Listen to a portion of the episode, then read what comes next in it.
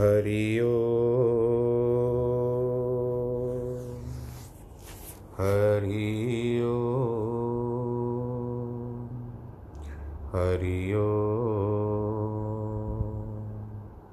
गुरुर्ब्रह्मा गुरुर्विष्णु गुरुर्देवो महेश्वरः गुरुर्साक्षात् परब्रह्म। तस्मै श्रीगुरवे नमः। विघ्नेश्वराय वरदाय सुरप्रियाय लम्बोदराय सकलाय जगद्दिताय, नागाननाय श्रुतियगविभूषिताय गौरीसुताय गणनाथ नमो नमस्ते। नाहं वसामि वैकुण्ठे योगिनां हृदयेन च मद्भक्तां यत्र गायन्ति, तत्र तिष्ठामि नारद। जिस घर में हो आरती, चरण कमल चितलाय, तहाँ हरि वासा करे, ज्योत अनंत जगाए जहाँ भक्त कीर्तन करे, बहे प्रेम दरिया, तहाँ हरि श्रवण करे, सत्यलोक से आए सब कुछ दीना आपने। भेंट करूँ क्या नाथ? नमस्कार की भेंट लो, जोड़ू मैं दोनों हाथ। जोड़ू मैं दोनों हाथ। जोड़ू मैं दोनों हाथ। शान्ताकारं भुजगशयनं पद्मनाभं सुरेशं। विश्वाधारं गगनसदृशं। मेघवर्णं शुभाङ्गं। लक्ष्मीकान्तं कमलनयनं योगिवृद्धानगम्यं। वंदे विष्णुं भवभयहरं सर्वलोकैकनाथं। मङ्गलं भगवान् विष्णु, मङ्गलं गरुडध्वज, मङ्गलं पुण्डरीकाक्ष मङ्गलायस्तनो हरि सर्वमङ्गलमाङ्गल्ये शिवे सर्वार्थसाधिके शरण्ये त्र्यम्बके गौरी। नारायणी नमोऽस्तु ते। नारायणी नमोऽस्तु ते। नारायणी नमोऽस्तु ते। श्रीकृष्णगोविन्द हरे मुरारे। हे नाथ नारायण वासुदेव। श्रीकृष्णगोविन्द हरे मुरारे। हे नाथ नारयणवासुदेव हे नाथ नारयणवासुदेव श्रीनाथ नारय एणवासुदेव हे नाथ नारयणवासुदेव श्रीनाथ नारय एणवासुदेव श्रीकृष्णगोविन्दहरे मुरारे हे नाथ नारायण वासुदेव हे नाथ नारायण वासुदेव। नारायणं नमस्कृत्यं नरं चैव नरोत्तमं। देवीं सरस्वतीं व्यास ततो जयमुदीरयेत् कृष्णाय वासुदेवाय, हरे परमात्मने, प्रणतक्लेशनाशाय, गोविन्दाय नमो नमः। आज सबको कार्तिक के पूर्णिमाशी की पूर्णिमा पूरी हो रही है और आज गुरु नानक देव जी का भी जन्मदिन है। आप सबको बहुत बहुत बधाई। ईश्वर करे, गुरु बाबा करें, गुरु नानक देव जी करें कि आप सबके घर में सदा मंगलाचार, खुशहाली, आनंद होना चाहिए। आज अंतिम दिन के हिसाब किताब के हिसाब से, पूर्णमासी के हिसाब से कार्तिक मास की कल से फिर से रामायण आरंभ कर देंगे।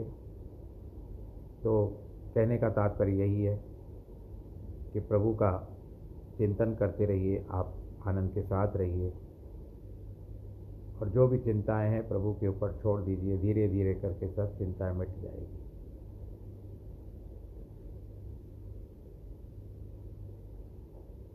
आज हम उस कथा को कहते हैं जिसमें आपको यह पता होगा कि माता लक्ष्मी की एक और एक बहन है, जिसका नाम है अलक्ष्मी।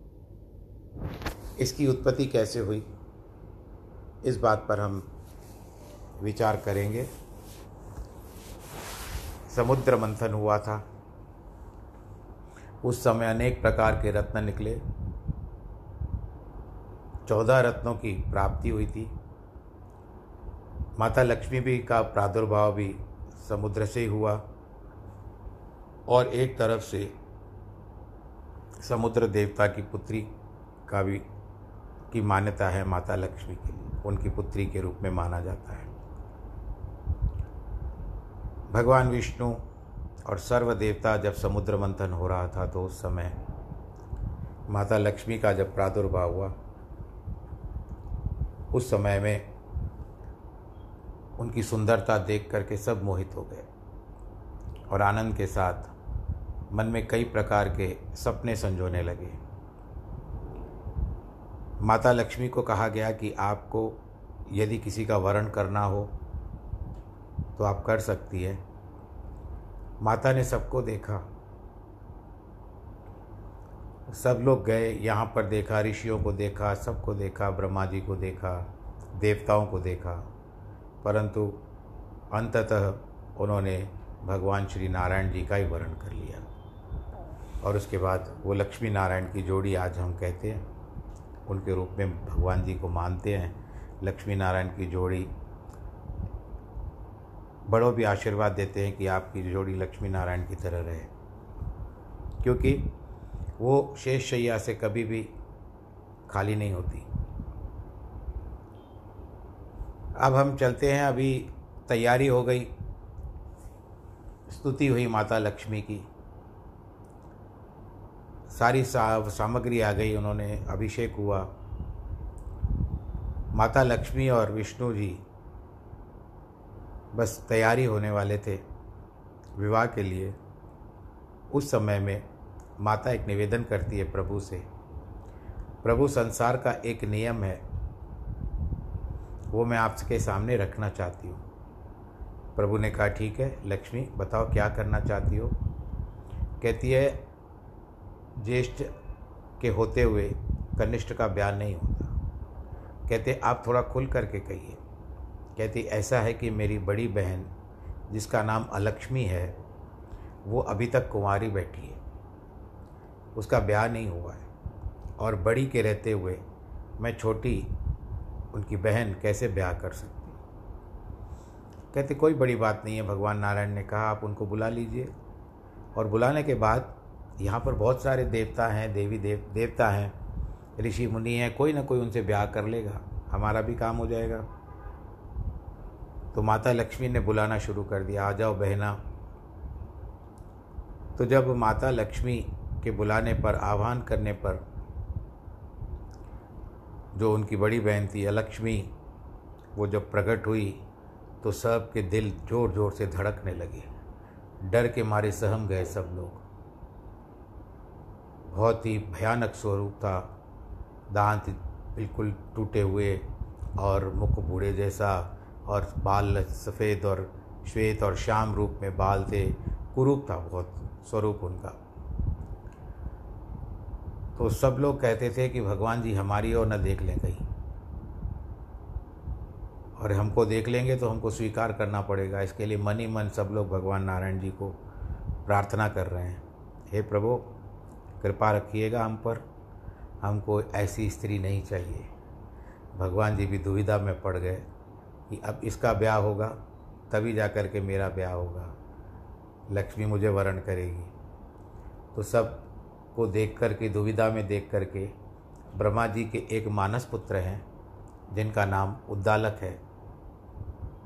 उदालक मुनि उन्होंने स्वीकार किया और कहते, प्रभु, आपकी आज्ञा हो तो मैं इसका वर्ण, मैं इसको स्वीकार करता हूँ।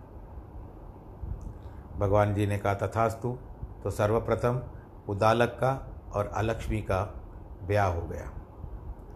ब्याह होने के पश्चात भगवान नारायण और विष्णु का, लक्ष्मी का और विष्णु भगवान जो नारायण जो स्वरूप है, एक ही बात है, उन दोनों का भी ब्याह हो गया। समुद्र मंथन भी समाप्त हो चुका था। आपको पता है ना कि समुद्र मंथन में विष निकला था सबसे पहले तो भगवान शंकर जी ने पी लिया था।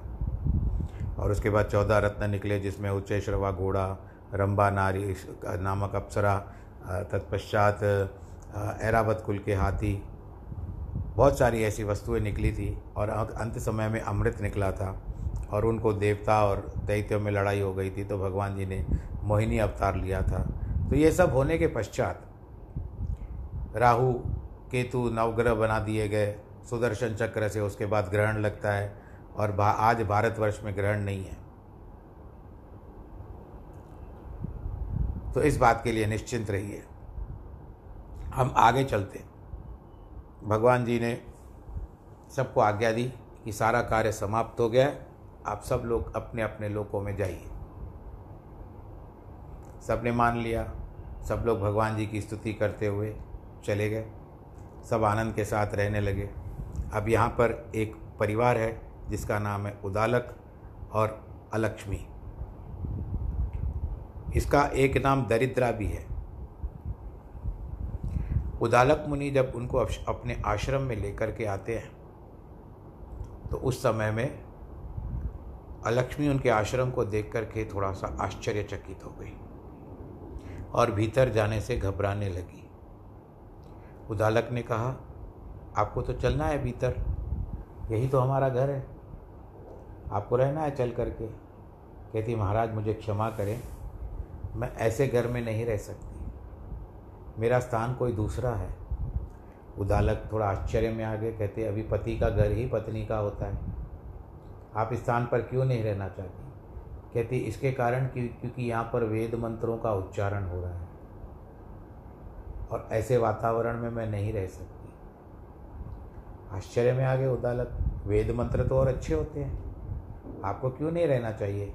अच्छा बताइए, आपके निर्दिष्ट स्थान कौन से हैं?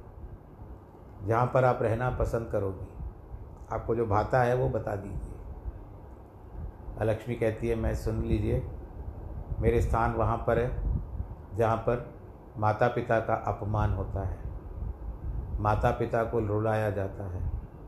जहाँ पर धृत कीड़ा जिसको जुआ कहते हैं, वो होती है। जहाँ पर चोरी चकारी होती है, जहाँ पर मदिरा पान किया जाता है। जहाँ पर अशुभ कार्य किए जाते हैं वहाँ पर मेरा मन बड़ा प्रसन्न होता है। बोलो, नारायण भगवान की उदालक मुनि कहते, प्रभु, ये क्या हो गया? आपने किसको मेरे साथ टांग दिया? ये तो यहाँ रहने के लिए तैयार ही नहीं है। अब मैं इसको कहाँ छोड़ूँ?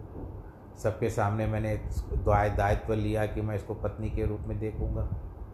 पर ये पत्नी जी जो है, हमारे घर में प्रवेश ही नहीं कर रही है। और भीतर आने के लिए सज नहीं है, तैयार नहीं है तो ये बात मैं क्या करूँ? कहते, थोड़ा चलो, भीतर चलो, परंतु जाने को तैयार ही नहीं है लक्ष्मी। क्योंकि उसके स्थान जो मैंने अभी आपको बताए थे, उसमें से उपयुक्त स्थान जो भी बताए, वो वहीं स्थानों पर रहना चाहती थी। तब उद्दालक मुनि ने कहा, चलिए देखते हैं, कोई ऐसा व्या, स्थान ढूंढते हैं, जहाँ पर मैं आपको रख सकूँ, आपको भी जहाँ पर अच्छा लगे।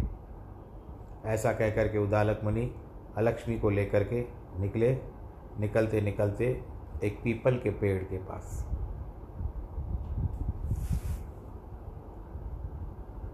पीपल के पेड़ का उसके आश्रय में उनको बिठा दिया। जैसे पति पत्नी निकलते हैं ना तो पति कहते हैं, तुम यहाँ पर बैठो, मैं कुछ व्यवस्था करके आता हूँ। उसी तरह से पत्नी को भी ऐसे कहा कि, आप यहाँ जब तक रहो, कहाँ तक घूमोगी आप मेरे साथ? आप इसी पीपल के आश्रय में रहो। मैं आ जाता हूँ। कुछ उपयुक्त स्थान जो आपने बताए हैं, मैं उनको ढूंढ करके आता हूँ, फिर मैं आपको उस स्थान पर रखूँगा।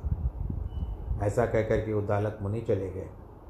अलक्ष्मी जो थी, वो पीपल के पेड़ के नीचे बैठ गई। बहुत समय बीत गया। अता पता नहीं उदालक मुनि का। बहुत समय बीतते बीतते दिन बीत गए, कई दिन बीत गए, नहीं आए तो अब धीरे धीरे क्रंदन करने लगी, रोने लगी ज़ोर ज़ोर से दहाड़े मार करके रोने लगी, जिसका स्वर वैकुंठ में लक्ष्मी तक पहुँचा। और बहन का हिसाब किताब समझ गई कि मेरी बहन बहुत रो रही है, शायद दुखी है। प्रभु को आकर के प्रणाम करके कहती है, प्रभु, आप चलिए। मुझे लगता है कि मेरी बहन है, बहुत दुखी है। आपका थोड़ा चल करके उसका सुध संभाल लेते हैं। क्यों ऐसे दशा हो गई है उनकी? तब भगवान नारायण जी आए, आकर के देखते हैं कहती है कि मुझे यहाँ पर छोड़ के गए उद्दालक मुनि। कहते हैं, तुम्हारे लिए स्थान ढूंढ करके आता हूँ। मैंने उनको अपने स्थान बताए। तो अब वो ढूँढने गए, पर इतने दिन हो गए वो लौटे नहीं हैं। मैं कैसे ढूंढूँ उनको? भगवान नारायण अंतर्यामी सब समझ गए। कि उदालक ने इनका त्याग कर दिया है। और इन्होंने इन्होंने जो मांगे बताई उदालक मुनि वो तो पूरी नहीं कर सकते क्योंकि वो ऋषि हैं। उदालक मुनि के बारे में एक और कथा प्रचलित है। इस कथा को भी समापन करने से पहले उदालक मुनि का और थोड़ा सा वर्णन कर लें। उदालक मुनि ब्रह्मा जी के मानस पुत्र हैं, ऐसा भी कहा गया कि उनकी, उन्होंने एक बार छियासी हज़ार वर्ष तपस्या की थी। ये आगे की कथा में आता है तो छियासी हज़ार वर्ष उन्होंने तपस्या की थी। तपस्या करने के बाद उनको आ, उनका जो आश्रम था वहाँ पर सब एक समान रहते थे। जानवर हो पशु पक्षी हो जो भी है एक स्थान पर रहते थे एक घाट पे पानी पीते थे। किसी से कोई वैर भावना नहीं थी। आनंद के साथ रहते भाई सभी पक्षी मिल करके सभी जानवर मिल करके वो सब कहते थे कि चलो घाट पर बैठ के आते हैं। ऐसे घूमते फिरते थे। किसी में कोई भेद नहीं, किसी में कोई वैर भावना नहीं, ऐसा सुंदर आश्रम था उदालक मुनि का। उदालक मुनि ने छियासी हज़ार वर्ष तपस्या की। ध्यान से सुनिएगा, छियासी एटी सिक्स थाउज़ेंड उन्होंने सालों तक तपस्या की। जब तपस्या से उनकी आँखें खुली तो उनके मित्र थे पिपलाद मुनि। वो उनके मिलने के लिए आए। मित्रता थी दोनों में। पिपलाद मुनि के बारे में कहा गया है कि ये भगवान शंकर जी के अवतारों में से एक है। और पिपलाद मुनि जब आए, उदालक से मिले, उन्होंने उनसे कहा कि बहुत समय बीत चुका है और गृहस्थ जीवन में तुमको प्रवेश करने की आवश्यकता है। तो कहते, अब मेरी इतनी आयु हो चुकी है, इस समय में मुझे अपनी पुत्री कौन देगा? तो पिपलाद ने कहा कि आपके पिता जो ब्रह्मा जी रचयता हैं संसार के, उन्होंने कुछ विशेष अवश्य सोचा होगा। तो मैं आपसे जाकर के कहता हूँ क्योंकि देखो उदालक बिना संतान के मुक्ति नहीं होती। बिना स्त्री के ग्रस्त नहीं होता और बिना संतान के मुक्ति नहीं होती। तो इस तरह से आप जाओ, अपने पिता से पूछो कि संतान की प्राप्ति कैसे होगी और स्त्री कैसे मिलेगी। ऐसा कह करके पिपलाद मुनि चले गए। पिपलाद मुनि के जाने के बाद ब्रह्मा जी के पास गए, अपने पिता को प्रणाम किया और ब्रह्मा जी ने उसका उनका कुशल क्षेम पूछा, कैसे हो पुत्र, सब कैसे चल रहा है? कहते, सब सुचारू रूप से चल रहा है, आपका आशीर्वाद है। कहते, बताओ, किस कारण आना हुआ है? तो उदालक मुनि को अपने बाद जो मित्र थे पिपलाद के, उनके वचन अभी तक मस्तिष्क में समाये हुए थे। तो उन्होंने वही वाणी कह दी जो पिपलाद मुनि ने उनको बताई थी। तो कहते हैं पिताश्री, संसार में गृहस्थ जीवन बिताना भी आवश्यक है। इसके लिए मैं आपसे ये मांगने आया हूँ कि मुझे संतान चाहिए और स्त्री चाहिए। ब्रह्मा जी थोड़े मुस्कुराए और उन्होंने वरदान दे दिया कि जा प्रतीक्षा कर संसार में। पहले तुझे संतान की प्राप्ति होगी, फिर तुझे स्त्री मिलेगी। लौट करके आए, उदालक मुनि बड़े प्रसन्न हुए, अचानक एक दिन विचार करते हैं, ये कैसे संभव हो सकता है भाई? जब तक मैं ब्याह नहीं करूँगा तो संतान मुझे कैसे होगी? और मेरे पिता ने इस तरह से कैसे मुझे वरदान दे दिया? और फिर कहा प्रतीक्षा भी करो? तो प्रतीक्षा करते हैं, किस तरह से होगा? तो इस तरह से ये कथा का वर्णन है। आगे चल कर के कुछ ऐसी घटनाएँ हो गई, जिसके कारण इनको संतान भी हुई, पहले संतान मिली और उसके बाद, क्योंकि समय का अभाव है इतनी कथा में विस्तार से नहीं कह सकता वो, और रघु राजा की पुत्री चंद्रवती के साथ इनका ब्याह भी हो गया और इनका जो पुत्र था वो नासकेत के रूप में उत्पन्न हुआ, जिन्होंने शरीर से जाकर के, नासकेत ने शरीर से जाकर के यमराज जी का दर्शन किया था। और स्वर्ग के सारे सुख, नरक के सारे दुख चित्रगुप्त ने उनको बताए थे। और नासकेत ने बहुत सारे जाकर के प्रश्न भी किए थे यमराज जी के साथ। और यमराज जी ने उसके परि बराबर जो भी प्रश्न किए थे, नासकेत बहुत छोटी आयु का था, परंतु बहुत सारे प्रश्न किए तो यमराज जी भी बहुत प्रसन्न हो गए थे। और स्तुति भी स्तुति भी की थी, उससे भी यमराज जी बहुत प्रसन्न हो गए थे। और इसके बाद फिर वो शरीर से ही लौट करके आए, अपने पुता, उदालक के पास। उदालक ने क्योंकि उनको श्राप दे दिया था कि जाओ तुम जीवित ही यमराज को देखो। तो वो अपने पिता का श्राप पूरा करने के लिए उसको वरदान का रूप मान करके नासकेत चले गए। आप लोगों को भी पता होगा, पर कई लोग नचकेता के नाम से जाने जाते हैं। नचकेता के नाम से नासकेत जाने जाते हैं। तो अब यहाँ पर बहुत प्रसन्नता हुई। अपने पुत्र को इतना बड़ा नाम किया उन्होंने और बहुत खुश हो गए उदालत मुनि। तो ये तो बात की बात है, पर हम अब वापस से उसी अलक्ष्मी के पास चलते हैं। अलक्ष्मी को कहते हैं, साली हो गई भगवान नारायण की। कहते, अब मैं आपसे यही कहूँगा कि उदालक मुनि तो लौटने वाले नहीं हैं। इसके लिए आप एक ही काम करिए, आप इसी पीपल की छाया में रहिए और इसी का आश्रय ले लीजिए। आज से ये स्थान मैं आपको देता हूँ। कहती, ठीक है, पर मैं अकेली कैसे रहूँगी? तो ऐसा कहा जाता है कि भगवान नारायण ने उनको ये वचन दिया कि मैं लक्ष्मी और अन्य देवता प्रत्येक शनिवार को आपके पास आएँगे और सवा पहर, प्रातःकाल का सवा पहर हम आपके पास रहेंगे। तीन घंटे का एक प्रहर होता है कहते हैं। उसमें सवा प्रहर इसके हिसाब से होता है कि सवा नौ बजे के हिसाब से। छः बजे का एक अंदाज़ा लगा लीजिए कि छः बजे से प्रातःकाल का जो घड़ी पल इत्यादि सूर्योदय को भी औसतन छः बजे का ही मान लिया जाए। अब कभी कभी किसी किसी सा लैटिट्यूड लॉन्गिट्यूड के हिसाब से आगे पीछे होता है। सूर्य पर एक औसतन हम लोग छः बजे से ही चौघड़िया को भी मानते हैं। हम्म। छः से लेकर चौघड़िया होते हैं चार घड़ियों का। एक घड़ी का प्रमाण होता है, चौबीस मिनट, और कुल मिलाकर के चार घड़ी डेढ़ घंटे में पूरी होती है। तो हम अब बात पर यह विचार करते हैं कि अलक्ष्मी अब रहने लगी। हर प्रहर, हर हर शनिवार के दिन भगवान नारायण जी, अपनी पत्नी धर्म पत्नी लक्ष्मी जी के साथ, और बाकी अन्य देवता भी सवा प्रहर तक पीपल के पेड़ में, के पास आते हैं। और उस दिन कहा जाता है कि पीपल की पेड़ की पूजा बड़ी मान्यता रखती है, क्योंकि उसमें प्रत्यक्ष देवता होता है। और उस दिन से ऐसा भी कहा जाता है कि अलक्ष्मी के रहने के कारण पीपल के पेड़ को आप जानते ही क्या होता है। पर अपना अपना विश्वास है आप लोगों का ऐसा भी कहा जाता है कि यदि पीपल का पेड़ आपके घर से आए तो आप उसको निकाल करके किसी और स्थान पर रख कर आइए। यानी उसका, उसको पुनः रोपित कर दीजिए। दूसरे स्थान पर।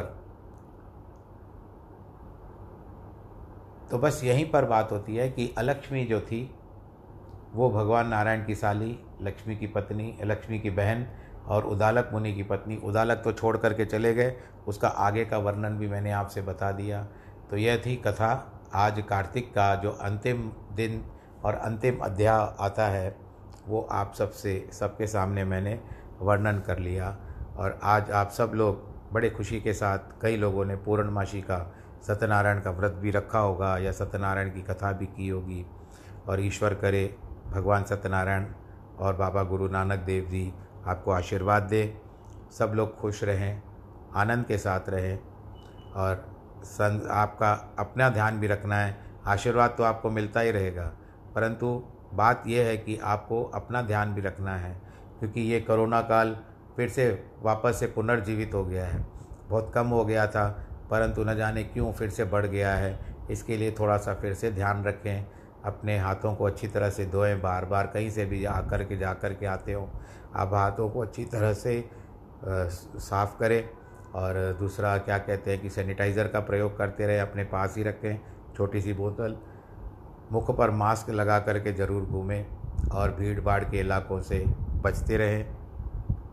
परिवार के साथ आप सुरक्षित रहें। भगवान करे आपके घर में आनंद और खुशी की लहरें चलती जाए। और आज अंत में यही कहना चाहूँगा कि जिनके जन्मदिन है अथवा वैवाहिक वर्षगांठ है, उन सबको ढेर सारी बधाई और आशीर्वाद भगवान जी का प्राप्त हो उनको। और आज मैं ये भी कहना चाहूँगा कि कल एक दिन का मैं विश्राम लूँगा।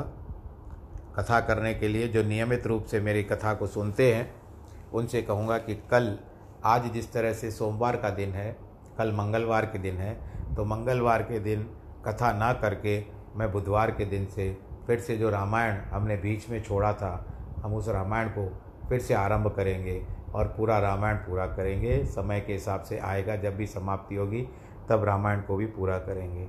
तो बस इसी बीच में आज आप सबको बहुत सारी बधाई देते हुए मैं इस कथा का समापन करता हूँ और कार्तिक भगवान को भी, कार्तिक के महीने को भी प्रणाम करता हूँ।